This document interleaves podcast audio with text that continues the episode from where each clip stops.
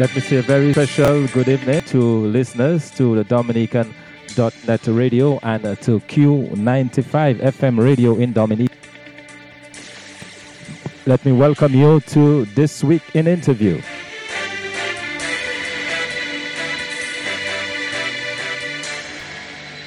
Our special guest on This Week in Interview is former Prime Minister of Dominica and current leader of the United Workers' Party, the Right Honorable Edison James, and he's joining me live from Dominica. Uh, let me say a very special welcome to you, Edison James, um, Prime Minister, former Prime Minister of Dominica. Well, thank you for your welcome and good evening. Good evening to you and your listeners. I wish everyone all the best. Yes, uh, thank you very much for joining us. Um, Prime Minister Edison James. We have quite a lot to talk about tonight. Uh, we have a very full program.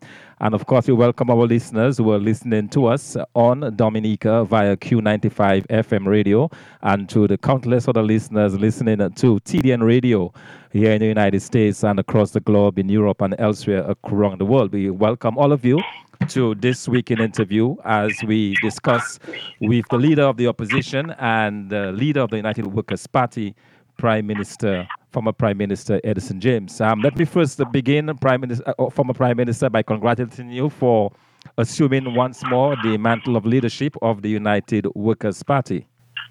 Well, thank you very much, and I, I look forward to the support of yourself and uh, all those who are interested in advancing the cause of this country in a meaningful and purposeful way. Um, I look forward to working with uh, all of you as we seek to uh, advance our country's interests and to the benefit of all of us. Yes, one of the um, questions that, that people usually ask, um, they're saying, why was it that you decided to come back as leader of the party? How would you like to address that? Well, um, really, uh, my position has always been that uh, one does not force um, himself on any organization um, as it pertains to leadership. If, if that were to happen, then you would start. So um, it really has to do with uh, the, the people which is being made uh, to me. I think it's generally known. I publicly indicated uh, at the time of my election in Marigot in 2010 that I was moving on. I, I did say subsequent that, that, uh, that time too that if it's a matter of uh, you know, life and death, I really put it for my party. I, unless it's a matter of life and death for my party, I would uh, um, not return. I don't think it reached that stage, and those people who tried to persuade me that it had reached that stage, I, I said to them, no, keep trying. But they kept uh, um, airing the view that um, they felt at the time was appropriate for me to resume the mantle of leadership. I, I can say I came on the tremendous, um, I don't know whether I know whether I was the pressure, but certainly persuasion that I should resume the leadership of the party. And so it is in response to that kind of call that I, I decided to um, come to the fore again. And um, I, I, did so also um, firmly of the view that the uh, people of the country and people, particularly United Workers Party people, and people who who are inclined and showed signs of wishing to support the United Workers Party, that they would be willing to work with, with me uh, to get our country back on a firm footing. so here I am. Yes, and indeed, um, former Prime Minister, and you've come at a time when there are several burning issues in Dominica.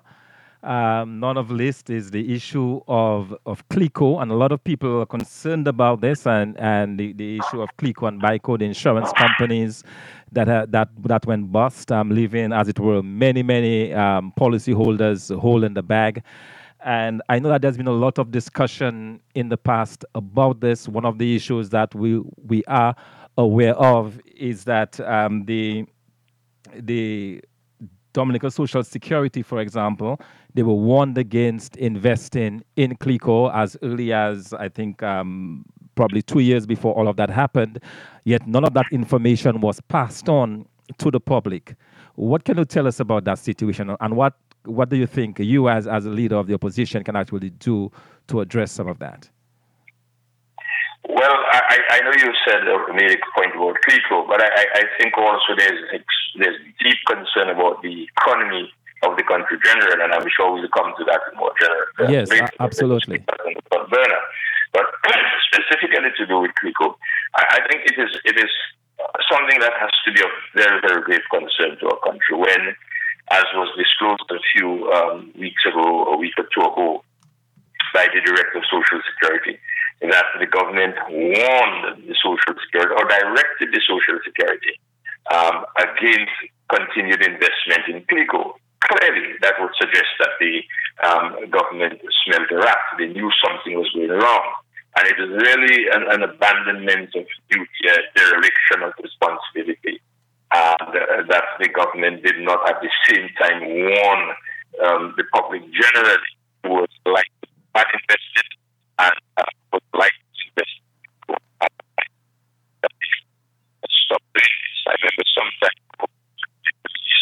authorities warned people about the scam uh, was around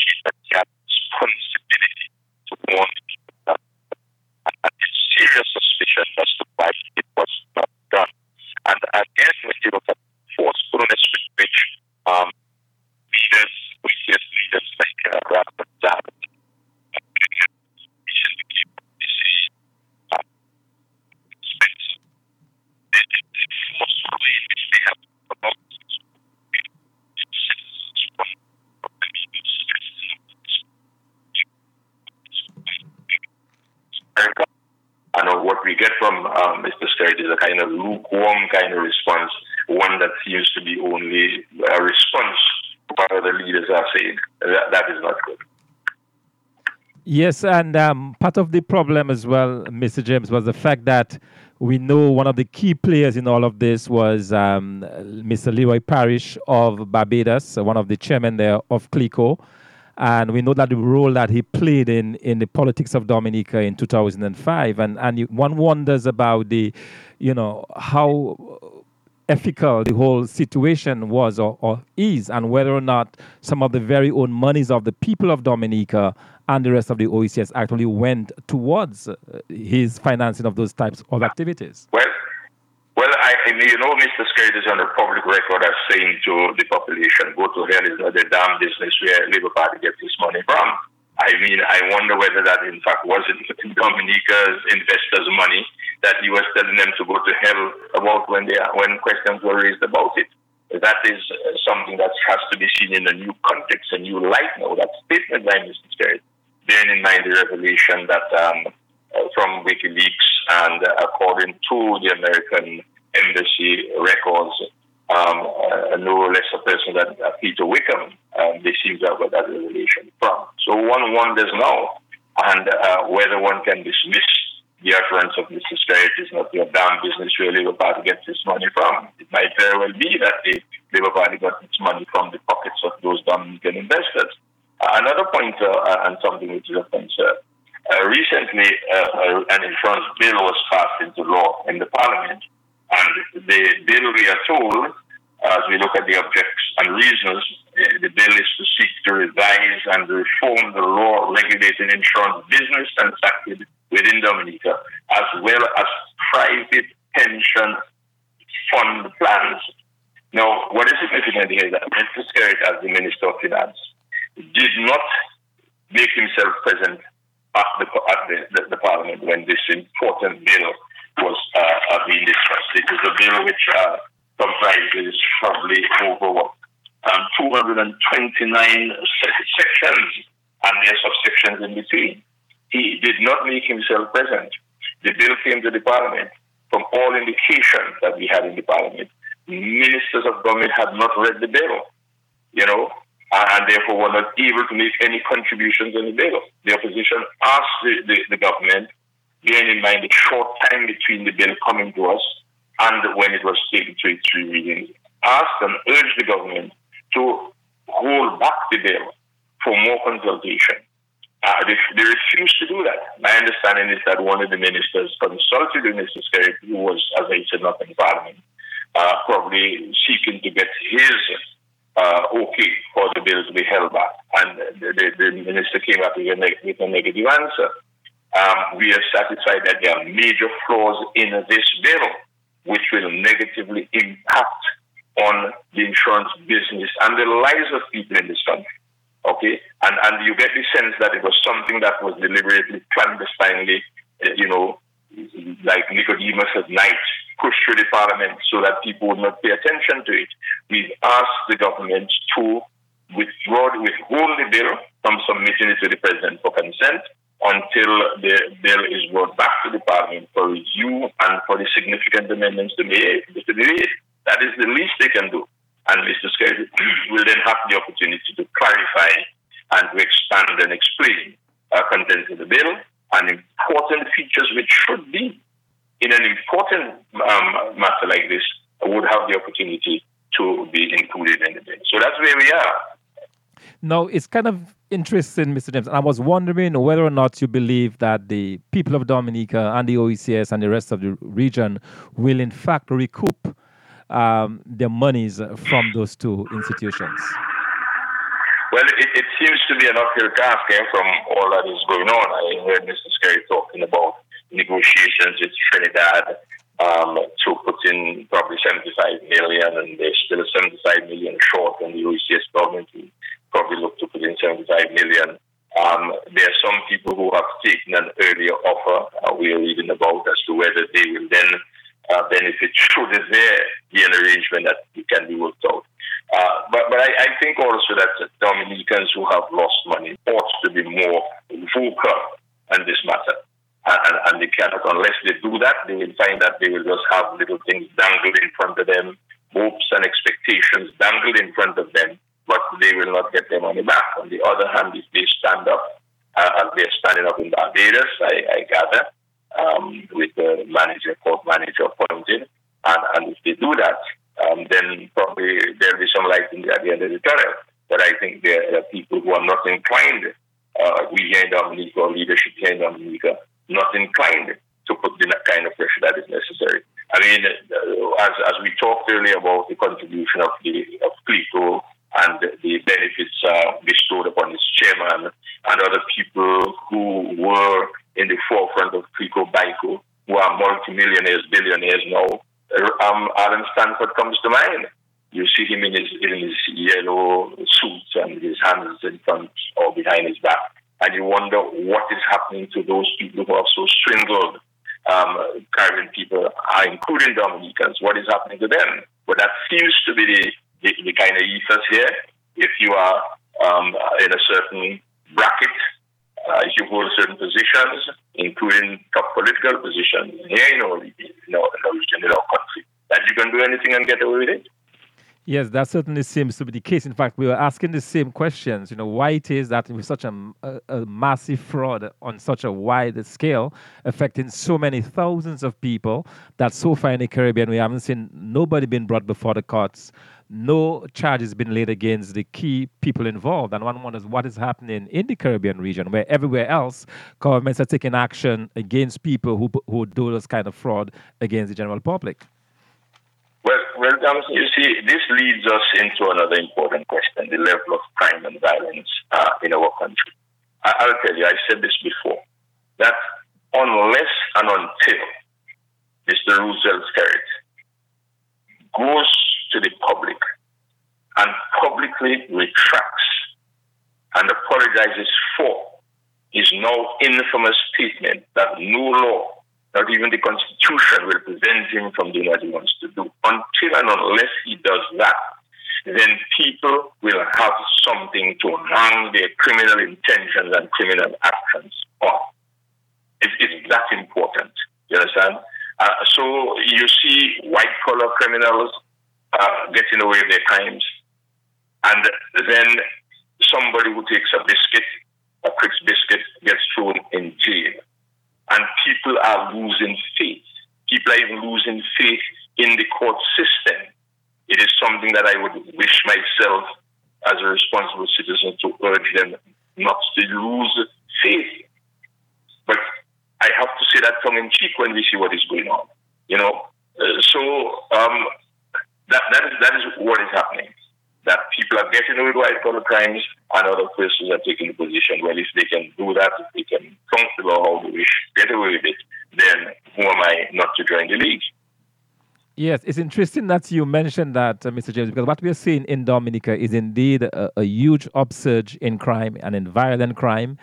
Um, we have those various robberies and so on, which of course is a reflection as well on the state of the economy, but also the fact that people tend to get the sense that, as you rightly pointed out, that those committing white collar crimes they are not prosecuted, they get away with it, so why not them? And I think that is really something that all of Dominica really needs to come to grips with the importance of taking charge and putting, you know, getting those that commit those types of crimes making sure that they go through the court system so that the message the message can be sent. But on the on the on the issue of crime, though, um, what what do you think? Besides this this notion that the, the court system is maybe broken, what else do you think is contributing uh, to to what we're seeing in Dominica these days with with crime against tourists in particular, and the different types of crimes you're seeing being done throughout uh, the island? Well, uh, I'll tell you. Um, Thompson.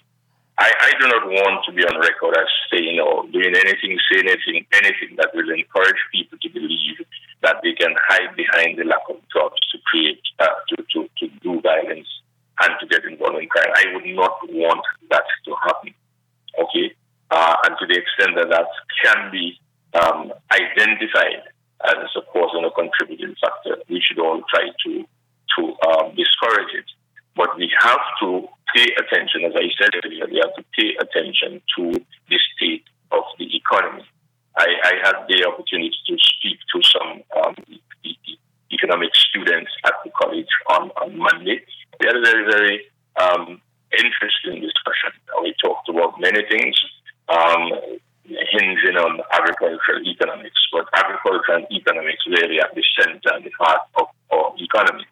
And it is important for us to um, pay attention to employment generation, employment creation. And um, until we are not doing that, then the idle hands, as they say, will find something uh, uh, to do.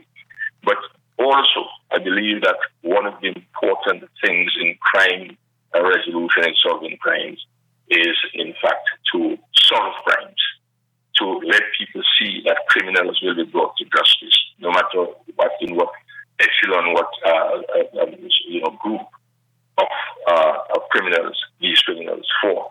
We must be able to solve crimes so that people get the sense that if they commit a crime, they will be caught. If they believe, on the other hand, and they see people committing crimes and getting away with it, then they will feel that that is the way to go. For instance, for us to have this dastardly act against Mr. Gon Emmanuel done as it was, and you, you, you see signs that the authorities are either encouraging a non-solution of that crime or participating a non-solution of this crime. Why, for instance, and they have not denied that the cabinet had to have a full audience on the matter of the investigations of, um, have been done, such as, such as it was in the Gon Emmanuel fire. It was said that the full cabinet had the, um, the, the matter before them, and then we heard at least three or four ministers come out publicly and try to denigrate uh, Mr. Emmanuel. To the extent that you have that dastardly act committed against some um, senior citizens of our country, and nobody, nobody seems interested in solving this crime. It is the extent at which you're going to be encouraging crime. Okay?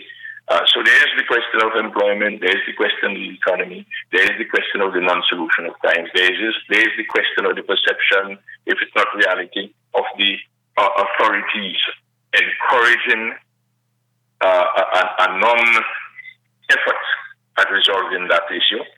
You have the situation where people are wondering about the court, long, well established principles about jurisdiction and the inherent jurisdiction in court are so that people get the sense now, well, look, if, if, if a person has a passport, that passport is, is essential to be presented so that the person's eligibility for the highest office in the land can be determined, then why should I, as a, as, as a driver, be forced to present my driver's license to a policeman on the road? To the extent that that is part of the upholding of law and order, presenting your driver's license when a policeman asks you for it. And, and then people of sense or you know, see that the passport in the court of law we are told that you don't have to present it because it will incriminate you. What do these things say? What message do these things send? What do I, as a leader, say to people who look to me for guidance? I need guidance myself on these matters. The country needs guidance on these matters. So when you put all these things together, you get a very sorry picture as far as a crime is concerned. You know, there, there are so many issues there, uh, Mr. James, but I wanted to ask you this, you know, and people often refer to the opposition party as a party in waiting or the government in waiting. Given the current situation in Dominica, where we have this massive level of unemployment, um, this escalating crime levels, and the economy is in a tailspin, what would you do as a party if you could just list three major initiatives you would undertake on assuming office if you were to be elected in the next round of elections? Well, we, we talked about the economy and uh, employment. Uh, there are some people, we will have to try, um, Thompson, all of us will have to join in this effort to uh, let people understand that the, the, let us the little frills that we are seeing now of yes, a road here, uh, yes, an infrastructure here, uh, and, and so on, that they get carried away with it. We have to recognize that we have an economy that is resting on sand, if you like, because what we are doing is getting uh, benefits of the benevolence of people who have their own uh, agenda. Because let us understand that there's no free lunch, and and we've often heard people say that countries do not have any any what uh, permanent friends; they have permanent interests. So what we get to see now is it's the benevolence of some people who might not be there all the time. You get loans, for instance, massive loans, but these loans have to be repaid. They have to be repaid. We should not get carried away with this suggestion we heard from a minister of government that we do not necessarily have to pay back the Chinese. Look at what is happening now with Grenada and the Taiwanese. Grenadians might have thought they would not have had to pay back the Taiwanese. Their economy is under severe pressure, under severe pressure now because the Taiwanese have taken legal, legal action and their, their potential revenue from the cruise ship and the airlines are being seized. So you have to uh, understand that you have to be dealing with an economy that can be put on solid ground. So we as a, a party, as a government, must address sincerely the question of production and productivity so that we can generate our own money to feed ourselves and to deal with the massive loans that we have outstanding there. That is not to say that we are going to completely discount opportunities for grants, but we would much prefer to be able to trade.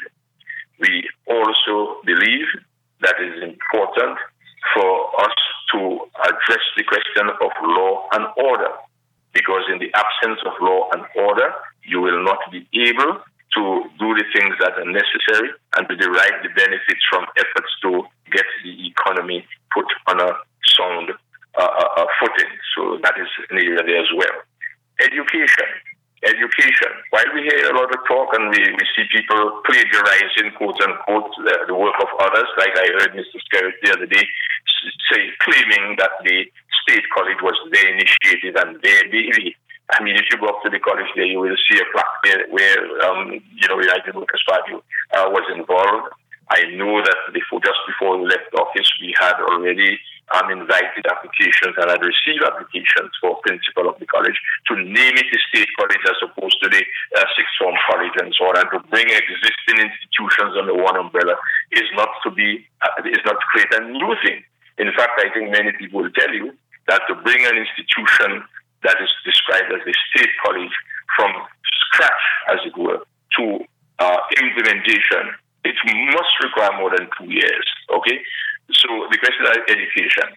That our people must be educated at the level that we they can compete readily with people from the rest of the region and the world, because in the context of the CSME of free movement and um, rights of establishment and, and, and these sort of things. Our people have to be equipped and they have to have the opportunity to go to the best institutions.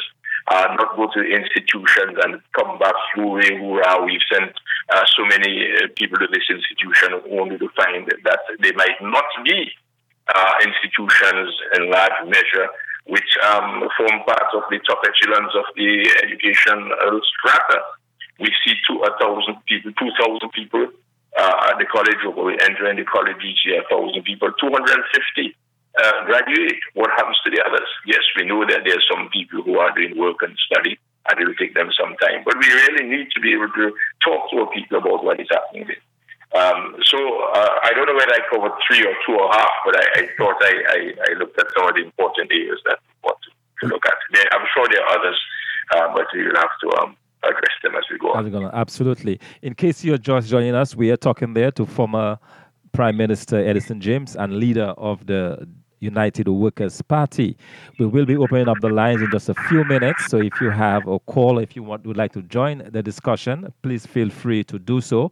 The number to call, if you're calling from Dominica, we will give you a local number by which you can join the conversation. And the number is 442 1214. That is 442 1214. If you're calling from long distance, you can call the regular Q95 line or you can reach us there at 1 301 327 6154. That's 301 327 6154. And of course, you can always reach us via email radio at the dominican.net. Radio at the dominican.net. So we'd like to encourage you if you're interested in uh, ask, either asking a question to Mr. James or simply joining the conversation, weighing in on critical issues that affect Dominica.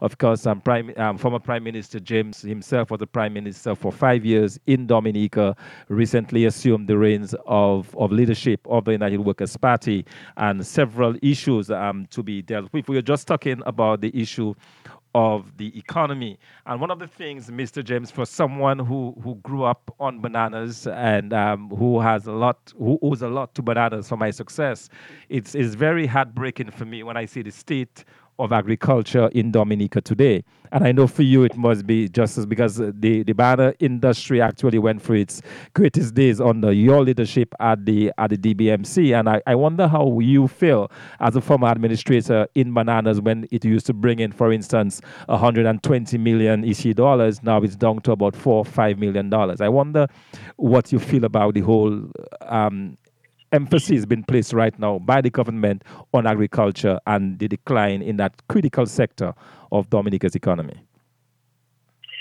Uh, I'm on public record as saying when it comes to bananas and by extension agriculture, for me it is 1% politics and 99% statesmanship. I believe that the government is paying lip service to agriculture.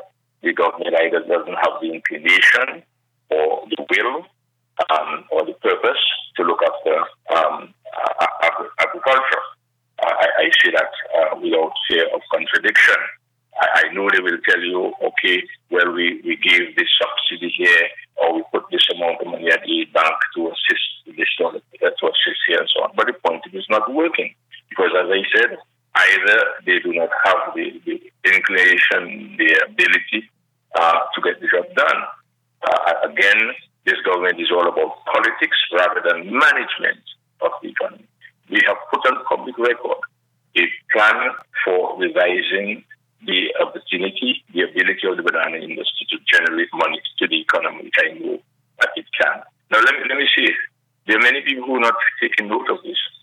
The EU money that we've been getting, a lot of it, EU money that we've been getting, I don't know if people realize that that is 99% due to bananas. Because, as you would know as an economist, uh, the IMF, uh, Thompson, um, the bananas is essentially and in large measure the only crop that we have been trading in as far as the European uh, countries are concerned. Okay, um, and, uh, Mr. James, I would I would like you to hold the thought there. We have our first our first caller on the line. Good evening, caller. Yes. Good night to you, Dr. Thompson, and good night to Mr. James. Yes, a very yes. good evening to you. Yeah, you just brought up the question of bananas, but I want to ask Mr. James, what are the plans that the party has to revitalize agriculture and to bring back money in the hands of Dominicans? Because you can see the policy of this present government is to remove money from the hands of the people Hello? and to give them like a handout that they can be um, give their allegiance to their, their, their party. So, what is their plan for agriculture, reviving agriculture? Thank you. Good night. Okay, we have this. All right, let's let's just take this other caller. Um, you go ahead, caller. Okay, we, we missed this caller, but um, Mr. James, the the question the question, of course, um, to you is, what uh, plans does your government have or your your party have to revamp the agriculture sector if you resume the reins of power in government? What, what, what I going to say with respect to bananas, I believe that bananas continue to have a major role to play. Banana, as I described, is one of the most eaten fruits in the world. Uh, we continue to have opportunities in the marketplace. We said a few years ago that our plan would be to seek to reach an annual production of 50,000 tons. My advice, the information I have talking to people in the industry, that the market can, over time, as we work, absorb 50,000 tons a year uh, from us. That would involve, because we have, would have the market opportunity, that would involve a major rehabilitation um, program, which would involve providing the farmers with the, the required inputs, uh, um, production inputs, harvesting inputs, processing inputs, and, and take them up to their uh, to their first uh, crop, uh, and, and, and thereafter uh, work with them to continue and maintain the industry.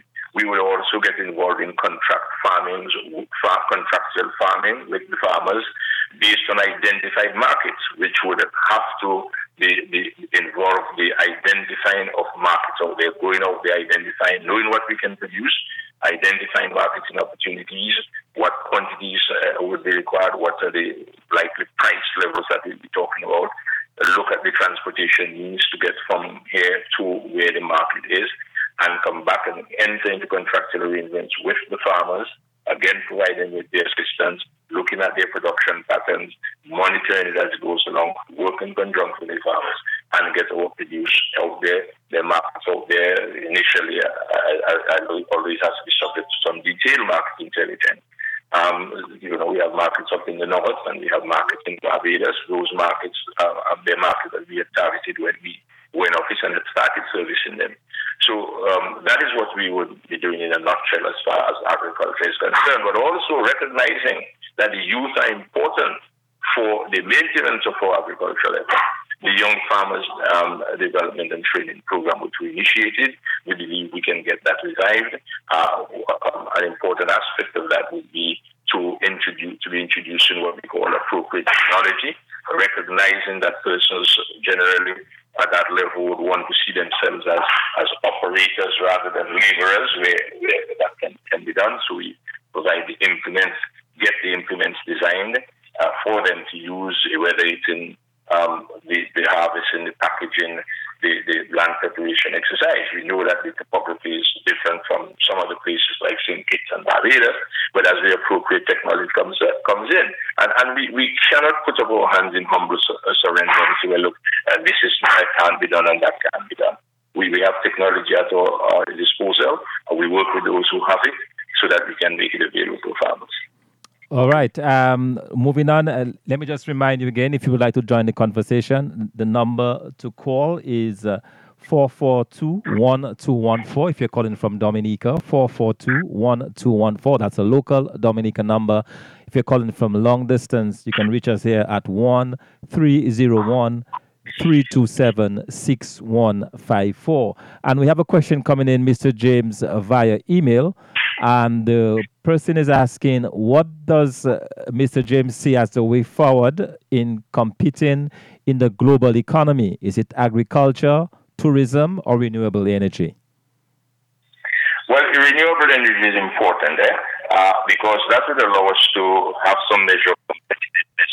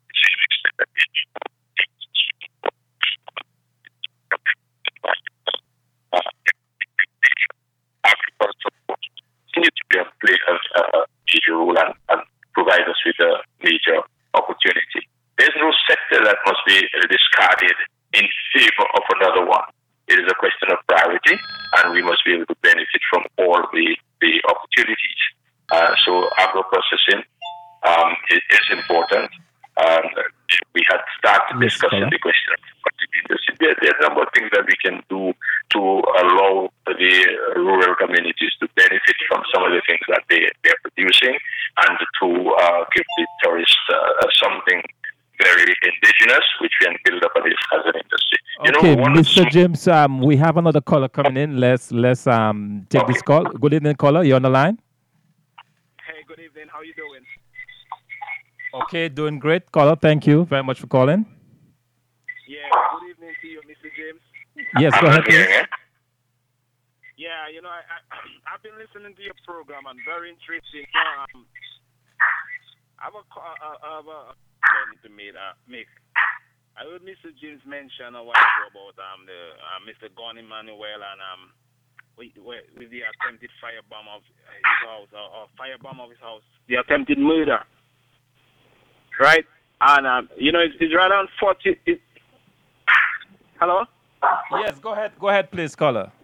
Yeah, yeah. What I'm saying is, it's rather unfortunate that um, two senior citizens were, you know, they, they, they were brutally attacked at their home. I mean, they, they tried to kill them, and we have there, there is evidence that there, there is a young man that at least came up and, and said that he was paid to do this job, and no attempt have been made to bring this matter to to you know to to, to give justice to Mr. Emmanuel. I mean, it's way. I mean, this this thing is getting serious, and once you have this, this present government, yeah, Mr. Emmanuel is going to have a real hard time in getting justice.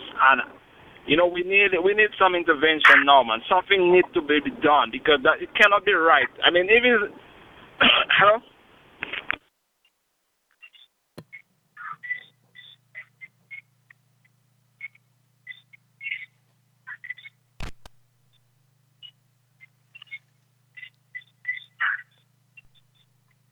Yes, caller. All right, we seem to have lost the caller, but Mr. James, you got the thrust of the of the question that the Yeah, caller was, was uh, was uh, asking. justice. I think he was talking about justice for the Emmanuel and so let, let me say this. Eh? I, I am convinced that based on what has gone on so far, um, the, uh, the reluctance or um, refusal of the authorities, the fire, including the, the, the police, to do the kind of professional investigative work that is required, the involvement of the authorities. I am of the view that unless outside investigation, investigative, investigating professionals are involved, then we will not get anywhere. Both the police and the government authorities have so compromised themselves already that they cannot be expected to deliver on this matter. I, I call already, we've called already, I call again for outside inter- intervention, whether it's MI5 or, or whether it's the American people. And when they come here, if they do come, the first person they must start the investigation with is Anthony Tony W. Astaphan. And the question to him, Mr. Astaphan, could you tell us who are the persons who were immediately on the scene after the fire with whom you spoke? That is extremely important. Okay, I know this thing about Lenny, um, about Benny Shillingford and so on. Yes, uh, that's important. But I think they have to ask this man. He's an officer of the court. He's a senior lawyer, and when he makes that statement, the public has a right to believe him that he saw people who were immediately on the scene after the fire, and these people are important in kicking off the investigation. So they Okay, need to um, do that. Mr. James, yet another question coming in. Um, good evening, caller. Yeah, it's me again. Um, I'm driving, so you know, I, I, we got caught off. Yeah, I was saying, and then you have members of this this present administration defending defending criminals. You know, and especially Mr. Tony Astaphans. I'm very very disappointed in Tony Astaphans. As an advisor to the prime minister, would go on record and defend criminals. You know, these things we we really need to bring back some sanity to Dominica, my brother. You know, thank you very much. All right, thank you very much, caller, for joining the conversation tonight. Of course, um, to our listeners, you can always join us here. The, the number to call it's um, 301 327 6154. Yes, and Mr. James, you raised a very interesting um, issue. You said that you, you wanted to ask this very important question to Mr. Astaphan, but why is that question important? No, as I said, he is the man who is on record. Has seen that the person spoke to was immediately on the who on the scene immediately after the fire did not see that they saw a car. Um, that is what he's on the record of say, uh, uh, saying. I believe that these people are important, and Mr. Astaphan is the one who knows who these people are, and he should um, be asked to give the information uh, to the police. And I said, you asked why is important? He is a senior officer of the court. He's a senior uh, attorney. Um, people have a right to be able to depend on what he says in the matter of uh, criminal investigation. So that is where I'm coming from in this, in this matter. Okay, um, that, that, that's it. All right. Um, switching gears a bit there, Mr. James. Your party was heavily criticized for staying out of parliament for s- several months, in, in fact, quite a long time. You have since taken the decision to come back into parliament. Um, first of all, tell us what prompted that change of heart. And also, having gone back into parliament, if you're happy with the current state of affairs as it relates to the way the business of parliament is conducted in Dominica.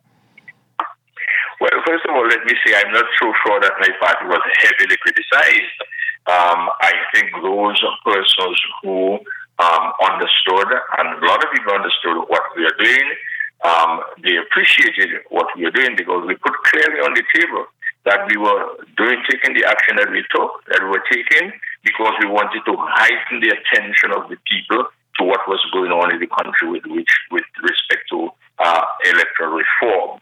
We did say that we are asking and seeking for electoral reform based on three areas. That is the um, introduction and use of ID cards for voting, the complete re-registration of voters or, or, or cleanup of the voters list, and access to uh, state uh, media, uh, DBS, GIS. That is what we said we were looking for.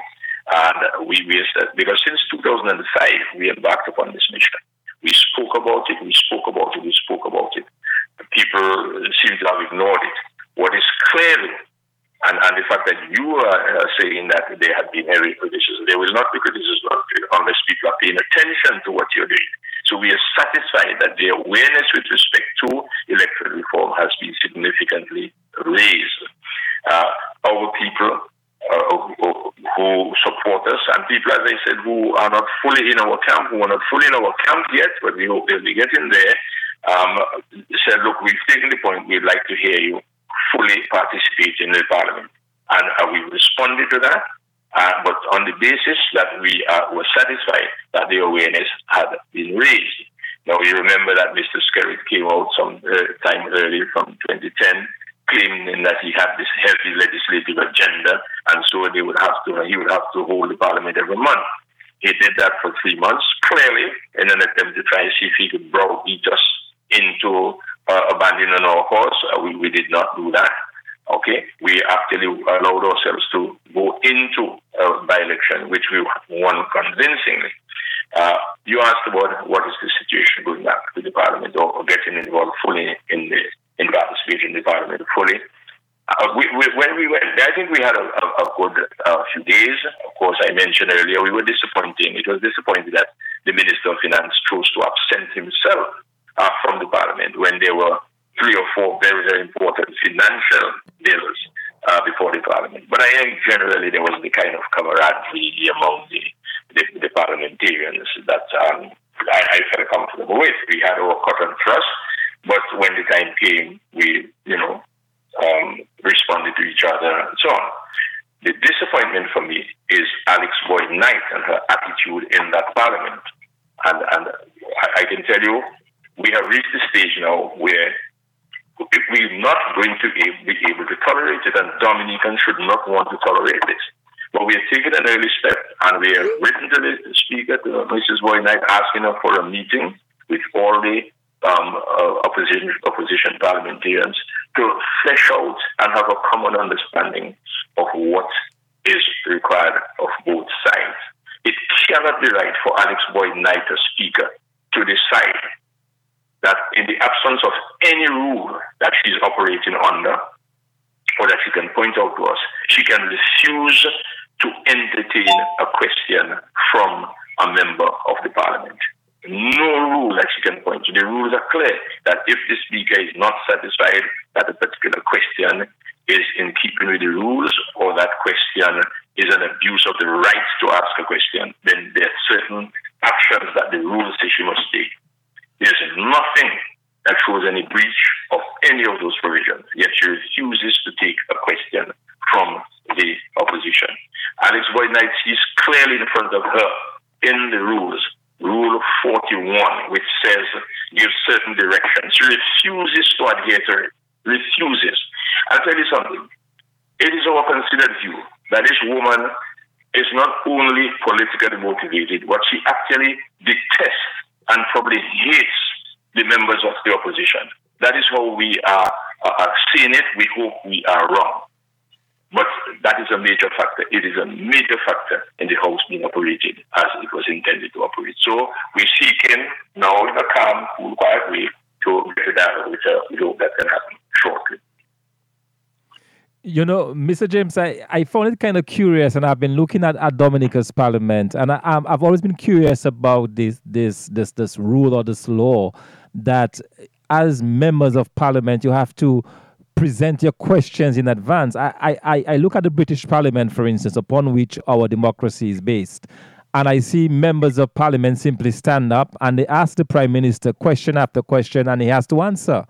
Uh, and it's just curious to me, and and and for someone who, who is not fully cognizant of all of the different rules of the of the house, why is it that the, the speaker has so much power even to deny a question, uh, a legitimate question from members of parliament who have to, a right to speak on the behalf of the people? Well, on the question of the British Parliament, yes, as you know, our system is based on the UK parliamentary system. I'm not 100% sure that the Prime Minister does not have some advance warning because often I've seen him, uh, the Prime Minister, um, referring to, to notes um, as the answer is given. So it may be that even if it's just for a short time, notes, uh, um, some indication is given to the Prime Minister with respect to that. Uh, what we, what uh, I can say to you though, is that um, there is a rules committee, and um, we believe that it is important to raise the matter of the revision of the rules. Those rules are existing since I think 1986, the current rules. So I, I think they probably need revising now. Did it, did it say 18, uh, yeah. did it say since the 1800s? So 1986. Oh, 1986, okay. 1986, I think that is the date of these rules, yes. Um, but I, I think also there's a situation, unfortunately, where the, the, the current um, um, Speaker of the House might be taking upon herself authority that she doesn't have. I mean, the last time in the Parliament, the, a member moved a privilege motion. We have seen nowhere where the Speaker had to um, make the rulings that she made. I mean, once a motion has been moved and seconded, that is what the rule says. Once a motion has been moved and seconded, it shall be put to the House. Yet after a motion was moved and seconded, the lady intervened and refused to allow the motion to go to the House. So these are the kind of things. Unfortunately, very unfortunately, the court has said to her, basically, I can't supervise your work. No, I'm not a lawyer, but I'm not stupid. I've been a lawmaker for a long time. And my understanding of the Privy Council ruling, under which the, um, the speaker and uh, the court is taking uh, some cover, the Privy Council ruling spoke about not being the court not being able or should not or will not get involved in the legislative process of the parliament when you are making the law. But when the law, the rule has been made, then we have rulings by the court already. Our own um, appeal court has ruled that when the matter of the interpretation of the application or the application of rules as obtained in the House uh, comes before them, the court has a right to examine it. Again, more recently, the current um, um, um, High Court Judge, Birnie Brooks, when the matter of the vacation of, vacating of the seats came up before, and the Speaker's case had to do with arguing that she was not answerable to the court or something in these matters. The ruling of the judge was yes, you have things to answer, and only in this court it can be answered. So there's a confusion there that needs to be sorted. But in the meantime, uh, the current speaker is making hay while the sun shines, and she thinks that she's a law unto herself in that parliament. She's a lord unto herself in that parliament. The disorder reigns. She, she told us the other day that, um, you know, she doesn't see any problem with people being in the house. So that the rule which provides for the house to pay attention to what is going on she has recently thrown that, thrown that overboard, so she just abandoned it. Wow, rather interesting. In case you would like to join the conversation, of course, the number to call if you're calling from Dominica, if you reside currently in Dominica and you'd like a question to be posed or you'd like to raise an issue with uh, the leader of the opposition, Mr. Edison James, you can do that. The number 442 1214, 442 1214. If you're calling from overseas, you can reach us here at 1301 327 6154. That's 301 327 6154. And of course, you can send us an email, radio at the Dominican net. Whilst I was I was talking um, to you, Mr. James, somebody, you. sent. Let me just make one somebody point. just sent a very interesting um, uh, issue there by email. They are saying that the Commons oral questions are tabled by MPs at least three days in advance of question time. The questions are then printed in the Commons question book, and the order in which the questions are asked is determined randomly by a computer. All right, so somebody just clarified, and we want to thank one of our listeners there for clarifying this. But they, they went on to say, though, Mr. James, that the speaker does not interfere or does not mess with the question. Right, right. That's interesting. But I was going to say to you, when I spoke about the need for the rules to be looked at again, here it is. There was a major issue that the public was interested in pertaining to the issuance, issuance of um, uh, diplomatic passports and the, uh, the making of diplomatic appointments. Remember, you were interested in that. Yes. Absolutely. Yes. So we asked we asked a question. We put a question on the order paper to deal with that. You know what happened? Because of how they operate the system, they manipulated, in my mind, that question out of an oral answer, and therefore out of supplementary questions, which is where, where, where you really get the juice of the answer. So they put the question down after a certain time. And when, as has happened in the past on several occasions, when the half an hour allotted for question time was over, we moved the motion for the time to be extended to allow all the questions to be answered. We believe strongly that because they were not comfortable with having to answer that question, uh, they decided no, they are not allowing any more time. The House decided that.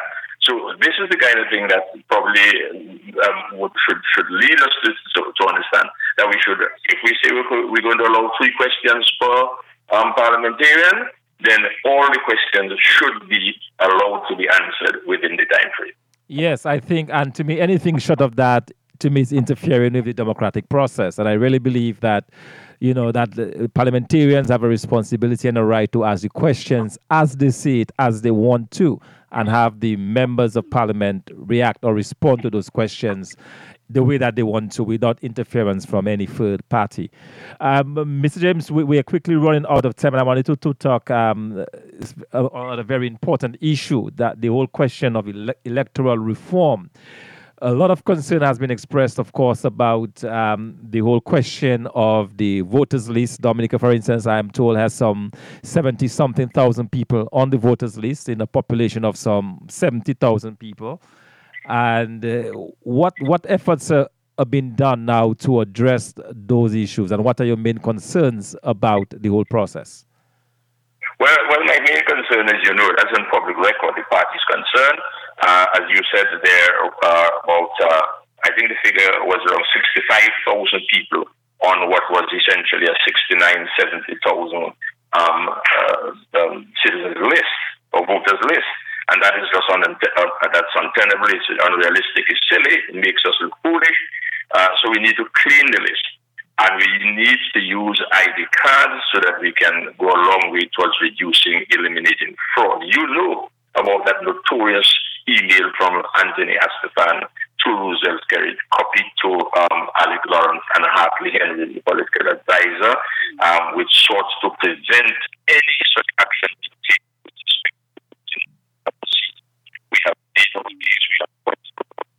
We are seeking right now another meeting with the Electoral Commission um, on, this matter.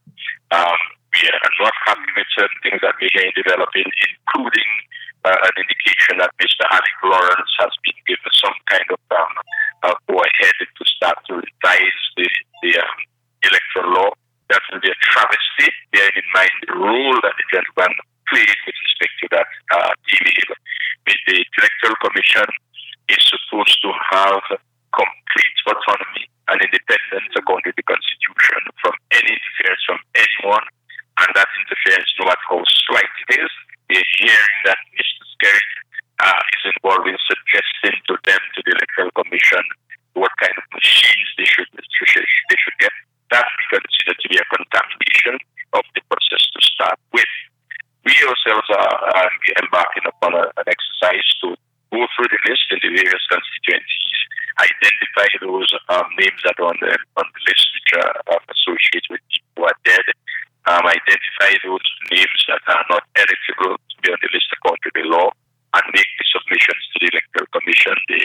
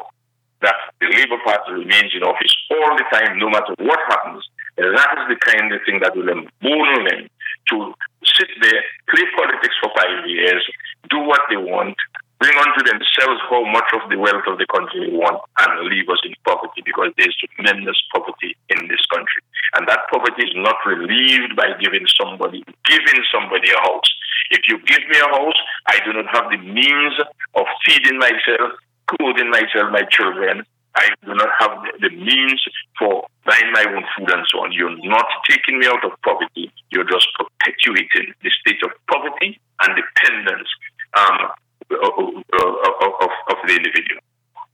Okay, Mr. James, we, we are quickly running out of time, as I said, but we have a, we have still have a couple of questions that that uh, that, uh, that have come in by um, by email. Um, now, in case we the, the Q95 may have to leave us at this time, but in case we are going to continue on the internet, um, it's the dominican.net where you can continue the conversation for just a, another 10 minutes or so, since we would like to go through the questions that have been asked by our listeners. And Mr. James, this, this question um, from a listener writing in from Canada, the question to you is, is, is your party in support of Dominica's membership of the ALBA? I'll tell you something. We are regional people. Certainly, I'm a regional man. Um, we are part of the ACS, so we do not have any aversion to being involved with Latin American countries. We are part of the Commonwealth. We are part of the United Nations. We are part of CARICOM and OECS. The issue with ALBA is that we do not know what ALBA is about. We've seen some things. We are told that we have um, what they call technical arrears um, and so on. Uh, we are told is assisting here, is assisting there. We established diplomatic relations with Venezuela. Uh, not we, the, the Freedom Party, I think, before us. We established diplomatic relations with Cuba um, so the three uh, of these three major players here, we, we established diplomatic relations before Mr. Skerrit. Uh, so we have no problem, but we cannot go into, and we do not intend to go into something until we know what it is about. We're hearing, for instance, that there's a military alliance. Uh, we, we heard that coming out of the last, last meeting. We're getting the sense that Dominica is distancing itself. ALBA took a decision that 1% of our foreign reserve would be put into some kind of fund or bank. Dominica is out of that.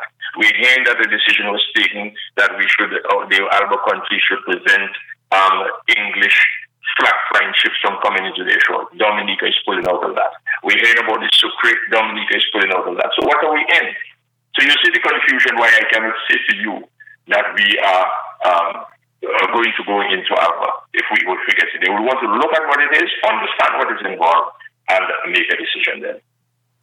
All right. Um, this question, Mr. James, I would like your response to it. Um, this uh, listener writing to us in our chat room, they're asking, would the United Workers' Party, if re-elected, would they consider ethanol production? Uh, gasoline can be substituted with 10% ethanol that would cut out the annual expenditure on gasoline by about 10%, and that would help to create employment. Have you considered, in looking at alternative plans, have you ever considered the use of ethanol as a, as a substitute for energy in Dominica? Well, we talked about renewable energy early on, and I gave the commitment indication that you know uh, we, would be interested in uh, developing um, alternative energy. Remember, we went on a green and clean campaign in 2009. When we did that, we were, although Mr. Skerrit some years before had spent about four pages of his budget just talking about cleaning and greening, uh, when we put forward a clean and green program, they tried to laugh us out of the park. Uh, and that is the thing, that is the way, way, politics and politicking uh, takes over statesmanship and management. So we are interested in anything like that. Uh, we know that there are people out there who we can partner with to um, bring about these opportunities. Um, not only opportunities in those areas, areas you suggested, but we know uh, and we look at uh, opportunities for us to work with partners so that um, after we train our people in um, matters to do uh, with the technology that's all around us, that we can partner with them to get some of the work that will accrue from the, those skills, newly acquired skills, so that we can provide employment for people. Certainly, um, anything like ethanol production and so on, we'll be interested in working uh, with partners. All right. Uh, another question for you, Mr. James, um, from our email radio at dominican.net, and this one is coming from a listener in Guadeloupe. And the question to you is what are the party's plans to win the next elections? And if there are no voter ID cards, will your party participate in the elections? Well, on the second one, I, I don't want to get involved in that if there are no ID cards. We must all, those of us who appreciate, and I suspect that is all of us, uh, no matter how we pretend, those of us who appreciate the importance of democracy and who recognize that the integrity of that of the democratic process can only be preserved when for people are allowed to vote freely and fairly, and that one of and that one of the important ingredients in free and fair election is to be able to identify the people who are voting uh, as as they, and, and and that is important. There's an important role for the ID card. So we are saying that uh, our people should not be talking about if, but they should be working diligently to ensure that there is. Uh, so I'm not at this point in time entertaining any if. Uh, we're working on that we will be ensuring that there would be proper means of ensuring free and fair elections. And you asked me what are our plans. Um, that is extensive. We are now in the process of a, of a major forward moving our party. Uh, going on the ground, or right now there's a training session going on in my constituency involving um, representatives from the constituencies of Wesley and Marigot and Cottage and Castle Bruce. And that is that kind of thing is going to be going around the country. We have just established three uh, committees, a finance committee, an election planning committee, a public relations committee, and so on. And we are uh, putting a work plan in place uh, to kick off the government in the next few days. We are going to be uh, in the constituencies. We, I can say that we are um, you'll probably likely, if you find us, if you come to Cottage constituency on Sunday, you'll find us there, and you'll find us in many parts of the country as we go forward, carrying the message and encouraging our people pay attention to the message and encourage our people to work for the change. We're not going to be able to do it alone. We know that we have to reach out to them, we have to embrace people, we have to win people over, and that's what we're going to be doing. All right. Well, Mr. James, um, let me thank you for spending a little extra time with us tonight. And of course, to all of our listeners in Dominica and across the globe, let me thank you for joining us tonight on This Week in Interview. Join us next week when we will discuss the issue of crime in Dominica with uh, Dr. Peter Saint-Jean, who will be our guest next week, Wednesday, on This Week in Interview. In the meantime, I would like to encourage you to join me on Saturday from 5.30 to 7.30 for Scrapbook on the Dominican.net radio, where we take a closer look at the entertainment situation in Dominica and discuss other matters of interest. So join me on Saturday from 5 to 7 and next week, Wednesday, with Dr. Peter Saint-Jean on This Week in Interview. So let me say a special good night to all of you and to the production staff of TDN Radio. Thank you for helping us put this together. And to Mr. James, thank you very much for taking time out of your schedule to talk to us and to answer the questions from our listeners. Can I, can I have a last word? Yes, absolutely. Okay. I, okay, eh, I asked you a certain question earlier that if that question were to be posed to, to me and to you, how should we answer it? I don't want you to answer it now, but think about it and you can talk to me okay. All right, we'll do. We'll do. We'll certainly do. All right. All right, thank you. Good night. Okay, good night. Well, thank you very much. And let me again thank all of our listeners for joining us on uh, this week in interview. We look forward to another edition of this week in interview when we will again have another matter of interest to discuss with you the issue of crime in Dominica with noted sociologist Dr. Peter Saint-Jean. Have a good night and thank you for listening.